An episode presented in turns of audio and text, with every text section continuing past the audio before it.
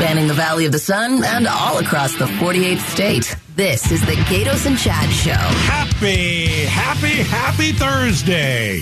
All right, Chad's out today. Barry Markson is in. Barry, what is up? Well, we've got water issues here in the desert. Not enough water. We hear rates are going to be hiked. We hear that they're going to have some cuts. Not enough water, not enough gas. Not enough gas. We got problems here. We really do. So let's just drink toilet water. Come on. So here's the deal. All right. Phoenix, they've announced plans to recycle wastewater for drinking purposes by the year 2030. Gatos is not going to be on the marketing team, Becky Lynn. I'm just going to say that up front. He will not be on the marketing team. No, I think you're right about that. Absolutely. Well, I've called it poop water, but we'll see. So the initial steps have been approved by the Phoenix City Council, and they're ready to recycle millions of gallons per day upon completion when they figure this thing down. They look at the fact that the Colorado River is dwindling, and, well, what are we supposed to do? Oh, I know. Well, let's drink out of the toilet. So, all right, let's be serious for a moment. Nobody's saying drink out of the toilet. Let's be serious for a moment. You get one of those ladles, and you put it in a glass out of the toilet. Oh, that's geez. All. Come on. All right. So we talked to an expert earlier today. Yeah. Troy Hayes. He put up with my shenanigans. He is the Phoenix Water Services Director. And, Barry, you asked him a very, very good question. Because my first question was, am I going to have a floaty in the water? And I don't want that. Your first question was pretty good. All right, so, Troy, how does it work, though? So if someone flushes their toilet and that water goes in a certain place, how do we treat that? How do we deal with it to get to where we can drink it again? Currently, that goes down a conveyance system and then ends up in a wastewater treatment plant where it goes through numerous treatment processes to be able to clean to a level in which we can discharge currently that. All right, hold on. Let me stop it. Don't use the word discharge. Let's not use that word. Okay, go back to the clip. Back to the Salt River, which is what we do with it now. What this plan would do is to take that water and then further treat it to drinking water standards. And it gets to the standard where it's at the same standard as the water we're drinking now. And I would say it's even farther above in the sense of the treatment processes that we're talking about are what's mimics of what you would see out of the bottled water industry. You're talking about ultrafiltration. You're talking about reverse osmosis. You're talking about granular activated carbon, ozone, UV, all these treatment processes to then take that, what I would say, river water or what we would discharge to the salt. Yeah, there's the word again, discharge. Don't use it. River to that process that would actually then be able to send to our customers. Okay. All right, Barry, honestly, I mean, it's a disgusting process. It's gross. I mean... It's a technology now, I understand. Though, so what does it make you feel better? Did he make you feel any better? No, I don't want to drink the poop water, but... What they're saying is that goes through all these processes and it gets it to where the water, Troy said it actually is as clean, as distilled, as bottled water. Okay. That it's at that level of purity. It's even, he said it's better than what we're getting now. All right, here's a little bit more from an expert. How long have we had this? This is my voice. It's beautiful. This is my question. How long have we had this technology? I mean, I'm not drinking wastewater right now, am I? No. Currently in the city of Phoenix, where I said the water is discharged to the Salt River. Okay. He's got to stop using the discharge word. At least he said it's not. He didn't say it's coming out the back end. Oh gosh, give me another expert. Who is this? Cynthia Campbell, Water Resources Management Advisor of the City of Phoenix. She knows. All right, here we make me feel better that I'm going to drink poop water. The water that you get out of the back end. No. All right, enough. I'm done. I think we have to have a class on verbiage and how we're going to do it. I think you need to call it Ode Number 2. Oh, that's much better. Like Chanel Number 5. That's right. That's much better than poop water. Poop water's good. I like the shirts. Poop, little H2O. It'll be good. There's a lot you could do here with branding. A lot of opportunities here. I am not looking forward to 2030. How long in 2030? So 7 years from now, we're going to be drinking the poop water. Okay. All right. Very appetizing. It's going to be nice. Okay. Let's turn our attention to some red flag laws. Okay. We've talked about school shootings. We've talked about mass shootings. We've talked about mental health, guns, all that stuff. Arizona. Red flag laws. Do we have them, Barry? And should we have them? Red flag laws would remove guns temporarily from someone who possibly could be mentally ill. Yeah. And it's so no, in Arizona, there are no red flag laws. There's a lot of other states that use them. Interestingly, Governor Ducey, he proposed red flag laws just a few years ago. I remember talking to Ducey about red flag laws. I remember talking to Penzone also about red flag laws. Penzone said, listen, if I remember this correctly, I've got to send my deputies in. That's a very tough thing to do. When I'm sending my deputies in to take someone's gun away, even though it's just temporary, it's a difficult thing. Yeah, look, I agree with that. That it's not going to be something easy for police officers. But again, these are 19 states currently have red flag laws. So it's not like this hasn't been done. Right. There must be techniques. I'm sure there's things police officers and departments can learn about. But when we talk about any sort of gun laws, Gatos, everybody gets up in arms. The gun people say, you're not coming to take my guns. And sure. But everybody says it's the mental health. It's not the gun. It's the person. And most of the time when these mass shootings happen, it's a mental health issue. And I don't disagree with that.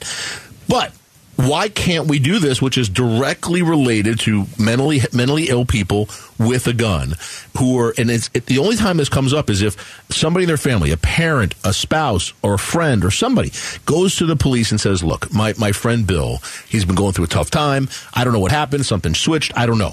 But he's scaring me. I'm worried he's going to hurt himself. I'm worried he's going to hurt somebody else. He said something to me about his work, whatever. And by the way, police can't, and red flag laws, police can't just go take the guns. Of course not. They have to go to the court. They have to let him know. Right. They have to get an order. They have to show, it's like an order show cause. You have to show the judge, here's why. And only then can you go temporarily take the guns. And there's a process. And then the guy's can talk to people. He can get his guns back. There's ways to make this so it's reasonable and fair to gun owners so that we're not here in a situation where it's an ex-girlfriend saying this guy's crazy, take his guns. Yeah. But at the same time, protecting himself, protecting us. So what was the last shooting? Louisville? Louisville. All right, the bank shooting. Would a red flag law have worked there? Yes. I think the answer is yes, yeah. Too, because this guy's roommate knew that there was something wrong. This guy's mom knew that there was something wrong. And there's always, I know we're using the red flag laws, there's always a red flag. That's why they call it this. Yeah. Every single shooting, almost every single shooting we talk about, somebody knows something. Yep. But it's tough because, like, let's say you're talking to one of your friends, and you know that he's going through a bad time. But he starts saying some certain things. Are you going to pick up the phone and say, listen, I'm calling somebody? It's a hard thing to do. It's a hard thing to realize because you're looking at that guy's my friend. He's not going to go and kill anybody. That's the tough part. So think about how difficult it would be for a friend or a family member to do that, knowing how upset the friend or family member will be when they find out you did this. Right. And that how far this has got, how far it's gotten in order to get to that point. You know what I'm saying? So if my buddy has some guns and I've seen a change and I talked to another friend and they've seen the change and we're like, we're getting concerned. Right. And like, man, we can't do it. And when we see something else, some other signal, if I get to that point and I'm willing to put my friendship on the line, but I'm concerned about his safety and other people, that should tell you something. Mm. Then there's a difference between that and an ex-girlfriend who's mad. Sure. And the police can figure that out. Usually it's to come from a roommate, a spouse, or sometimes a parent. Sometimes it can just be the police. Sometimes the police can learn something in some states, but they still have to go to the court. Mm. You're not going to take away someone's guns, even temporarily, without a court order. All right. And people are afraid that the guns will be taken away. Well, they will, and then they'll be bringing back but everything's okay. They're afraid they won't get them back. And there's ways to make the law so that that's addressed. You can deal with these things. But the important thing is, how do we keep these folks from killing people? Yeah. And by the way, when it happens, we don't even talk about this. It's suicide. The suicide rates are unbelievably high with gun owners. Right. And that will save people's lives from that alone. All right. Coming up next, we've got a very interesting story regarding homeless people being shipped here to Arizona. Plus, Governor Katie Hobbs says her red pen is bringing sanity to Arizona. Is she right? Stick around. This is the Gatos and Chad Show. All right, Barry's in for a Chad. And if you've been driving around the valley over the last few days, it's hard to get gas. I went somewhere to get gasoline yesterday, and I pulled up, and they had those yellow things over the thingy-above thing. There you go. where you pump. Pump the gas. The handle people thing. Are right about you, Gatos. You're a communicator. You paint a picture. No, you're right. It's we talk about the prices of gas here in Arizona. We're apparently one of the highest in the entire country. Yeah. And we talk about the blends and the things that are causing that, but one of the things that we're not talking about enough is the demand. The demand for gasoline in our valley has increased, and I think that's a product of people moving here. I think that's part of it. I think the other part is there's the less gas available because the refineries are doing the maintenance right now, and they're doing it before the summer driving season happens. But why is that only affecting us? It's a great question, man, because we have high gas prices in Arizona. Let me break it down for you. So if you're in Scottsdale, you're paying almost $5 a gallon. You're 7 cents away from $5 a gallon. This is for regular unleaded. Yeah. Almost $5 a gallon in Scottsdale. But in Scottsdale, when you get gas, it comes with a glass of wine, it comes with some cheese. What a bunch of crap. It's very nice. Yeah, people come out and they put air in your tires. And no, they don't do that. That's right. They wash the windshields for you. It's nice. So in Scottsdale, $4.93. Wow. Average in Arizona, $4.53. Now, if you're talking about the valley, somewhere in the middle. Yeah, 479. Somewhere in the middle. Yep. But we have gone up 60, 70, 80 cents. And we have three different blends, and that's what's killing us. We have three different types of required gasoline. Yeah. And it's all in an effort to keep our air clean. Well, that's important, Gatos. Come on. It's not that important. We have issues with our air as it is. People have issues with their wallet. It's funny. The air Maybe thing, I'll put $3 of gallon. I'll get a half a gallon of gas. Here's $3. The air thing's interesting. Have you been down to Mexico at all? Mexico doesn't have these environmental air laws, right? They don't seem to care as much as we do. And you go down there. Well, I'm serious. You go down there, and I've been at in Cabo. I've been in nice places. Yeah. And the cars there pull up, and it's reminds me of when I was a kid. Like the exhaust comes out, and you're just smelling the gas everywhere. And you're like, what is happening right now? Right. And that's we don't have that here. We step outside, you breathe in, and it smells good. And it used to always be like that in the United States. It doesn't smell that good out there in Phoenix right now. I'm just saying, it smells good. It smells like barbecue. It smells good. All right. One of the other things about high gas prices, excuse me, a lot of people are buying these electric cars. Yep, that's true. That's hurting too. They're doing okay. We're not. So the more that we buy these electric cars, gasoline is going to go up. The less people who have the gas guzzler, right? No. Don't you think? No, because the demand goes down. There's less demand, so the prices aren't going to go up. I had that backwards. Yeah. I think that works okay. Now, what we are missing out on is the gas taxes that the state takes to take care of our roads, and you can't get rid of that, though. Well, no, but electric cars don't pay that. So, you and I are driving around our gas cars. Yeah. We're paying taxes that help our roads every minute. The folks with electric cars don't pay any of that. Would you consider an electric car the next car you buy? Yes, I would consider it. I don't know that I'm going to get there yet, but I think we're all going to get there soon. I think that's what's going to be. How soon is soon? I think they're going to stop making gas cars pretty soon. Like 10 years? Yeah, maybe less. Wow. And California just did a thing where they're not going to let them sell gas cars by. California's crazy. But California drives the country. I mean, the laws that they do in California eventually roll across the country. So now that's not to say that gas cars are to go away. Right. If they're not selling them anymore, eventually they're going to go away. Yeah. So just keep in mind, $4.93 a gallon in Scottsdale. Yeah. And it's all because we're trying to keep our air cleaner. Well, yeah. Well, we need to get, and there's other issues too, right? I mean, there's a part of, we talked about the recession. Part of this is the economy's buzzing along so well that there's a lot of demand. Businesses around the world are doing well. They're buying more oil. Things are going up. Saudi Arabia is producing a little bit less to drive prices up. I mean, all of this is getting fed into it, but why Arizona is the highest, I have no idea. Well, a couple things. The blends, we have three different type of blends, and we get our gas from California. All right, DACA.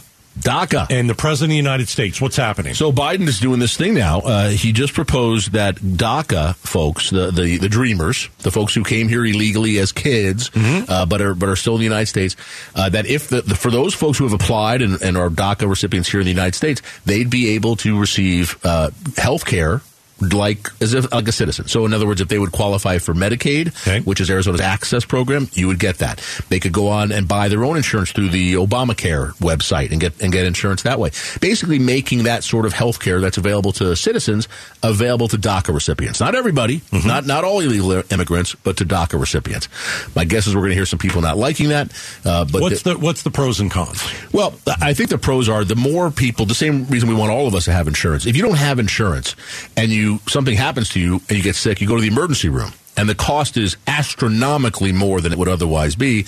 And the emergency rooms have to do that. They get money from the government. It costs all of us more when that happens. Because if you don't have insurance and say you're here illegally, you go to the emergency room. And they have to treat them. They have to treat you because that's what we do here. We treat everybody, but we're going to have to pay for that. Yep, because they're not going to pay for it. They don't have insurance. So we all pay for it. That's how it works. Right. So there's a benefit to saying, hey, you can get Obamacare, or you can get this. Go to the doctor, get checked out. It's way less expensive to do that than it is to get to a place where you have to go to an emergency room. Well, but where people are going to object is we're making benefits available to illegal immigrants, people who are not here legally, and that people aren't going to like that. And I understand that. And, you know, it's interesting when we talk about a lot of folks who don't like illegal immigration talk about how these folks are coming here to get all these benefits. The fact is they don't get those benefits right now. That's why this is a change. If you're here illegally, you don't get medical benefits. You don't get Medicaid or Medicare. The problem is we've got a whole new generation of dreamers, if you will,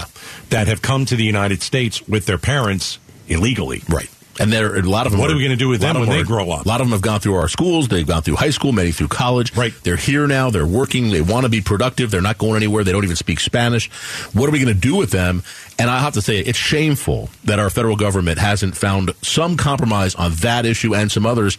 I know Kirsten Sinema is trying to do this now. That we have to find a more permanent solution to the DACA folks. Yeah, I think she was just down at the border with Republicans. Yeah. Okay. Governor Katie Hobbs says her red pen is bringing sanity to Arizona. Is she right? Next. Drive home with the Gatos and Chad Show. I've had to use my veto pen a lot already, but part of my promise to bring sanity to our state government means stopping the conspiracy theories. Okay. Why are you laughing at the governor? This sounds funny. My veto pen. I've used my veto pen. Yes. So, she's vetoed a ton of bills. There's no doubt about it. Some bills you can argue, why didn't you sign that? Other bills are like, what are you doing in the legislature putting this stuff up in front of the governor? She says that's how you bring sanity to Arizona. Listen, I've said it before. I'll say it again. If you're a conspiracy theorist, if you're an election denier, I don't want you anywhere near my state. The thing is, you know, a lot of people looked at the two candidates that we ended up with, and there were plenty of Republicans that said, I'm going to go with Governor Hobbs, or excuse me, I'm going to go with Katie Hobbs for governor. And Republicans really are the ones that pushed her through. And I think part of it is the sanity. I mean, can you imagine what Arizona would look like today with all these bills that would have been signed otherwise? Yeah. I don't think it's a place most of us want to live. A lot of us are purple. We're independents. Maybe we lean right a little bit. Maybe we lean left a little bit. But a lot of us are right in the middle. We're not far left. We're not far right. Yeah. So when you look at the veto pen from Governor Hobbs, I got to tell you, that's probably her best weapon right now in keeping Arizona sane, right? No, we talked about that. If some of the stuff coming out of this legislature became law, Arizona wouldn't be getting Super Bowls like we have this year. We wouldn't be getting the Final Four like we're going to have next year. We'd be trying to put teachers in jail. Yeah, it's crazy. It's stuff that's just not good. It's great rhetoric and it's fun to talk about it, but as actual policy, it doesn't apply. And it's a lot of vetoes, Gatos, but a lot of this, it's the legislature doing it on purpose to force the governor to veto stuff. So the legislature passed 13 bills as part of the budget right away, as soon as they got in office. No discussion with the governor, nothing. They just say, here's the budget, governor. And she said, well, I'm not going to sign it. Right. All right, well, that's 13 vetoes. Is that real, or is that just a made-up game? You know what I mean? That's the issue. There's some things that are real things. There's a couple of these that have been passed with bipartisan support, but most of them are extreme-type Republican MAGA bills that they knew were never going to become law. It's just a waste of time. Yeah. But they're making a show because they like to go on social media and say, look what we did. I wish the legislature would work with the Democrats and work with the governor and govern. and find some middle ground. It's never going to happen, Barry. They're going to be at each other's throats throughout her tenure. It did last year. You know, it's interesting. When in Ducey's last year, Republicans had the same one-vote majority. Right. And they to get the budget passed, they couldn't get some of the extreme members of the legislature to vote with on the budget. So they had to go to the Democrats. Yeah. And they worked with the Democrats, and they negotiated, and they came to a compromise and got the budget passed by a huge majority of votes, but they didn't go to the extremes. They had to find some middle ground. It can be done, but... It's what we're seeing right now, unfortunately, I just call it a show. It's just a bunch of people saying we're going to do stuff for the cameras. We want to be on Fox News. We want to be on great on social media, as opposed to what do we really need to do to help Arizona? Let's talk about a recession possibly coming up. All right. Talked to the editor-in-chief of Investopedia yesterday. He says it's a different type of recession that we're going to see. Here's what I asked him. You just said it would be a different type of recession. What does that type of recession specifically look like for, let's say, the everyday American, everyday Arizonan? Yeah, so for everyday Americans and Arizonans, you don't know we're in a recession until you lose your job or your neighbor loses their job or their house gets foreclosed on or something like that happens. So it's kind of personal in a lot of ways. Technically speaking, a recession is a slowdown about 5 or 6 different economic indicators, and the ones we feel as households and consumers are spending and our personal savings. Are we able to save more money, or is that money going out to pay for higher cost goods? That can be a cause of a recession and feel like a recession. So right now it's going to feel like you're going to hear more drumbeat around layoffs. We've had about 300,000 so far this year. You're going to hear less jobs being added, and you're also going to hear a slowdown either from companies or from the economy in general. But you're not going to feel it personally unless you're personally impacted by an event, and that could be a job loss, that could be an unexpected expense, that could be your neighbor again losing their home or their job. So it's personal in a lot of ways, although the economy is going to feel kind of sluggish probably for a year, year and a half. All right, so that's Caleb Silver, editor-in-chief of Investopedia. Can any of you out there, are you saving any money? I don't know how you're saving money with inflation that's high. We know that inflation went down. We saw that in March. It was a lot easier to buy goods, that kind of thing. Our gas prices are skyrocketing right now in Arizona. You know what's amazing, though, is interest rates on savings accounts are up. Remember, for years, you could borrow money so cheaply, but if you saved money, you got nothing. And now, people are getting 4%, 5%. It's actually, after all those years, it's kind of amazing if you are able to save some money. Yeah. And I think there are a lot of people that are struggling. Yeah. And they're having to cut back because they're not getting enough. The money that they spent on food, I mean, it's like you have a little bag of food and it's $100. Yeah. You're like, what happened? A lot of the inflation on food actually it's kind of over now. It went up only 0.1% last month. Starting to slow down a little bit. Hopefully it keeps getting better. Hey, Barry, good to see you. Thanks for checking us out today and hanging out. Thanks, Gatos. All right. Becky Lynn's next. We're fun. Deal with it. How you like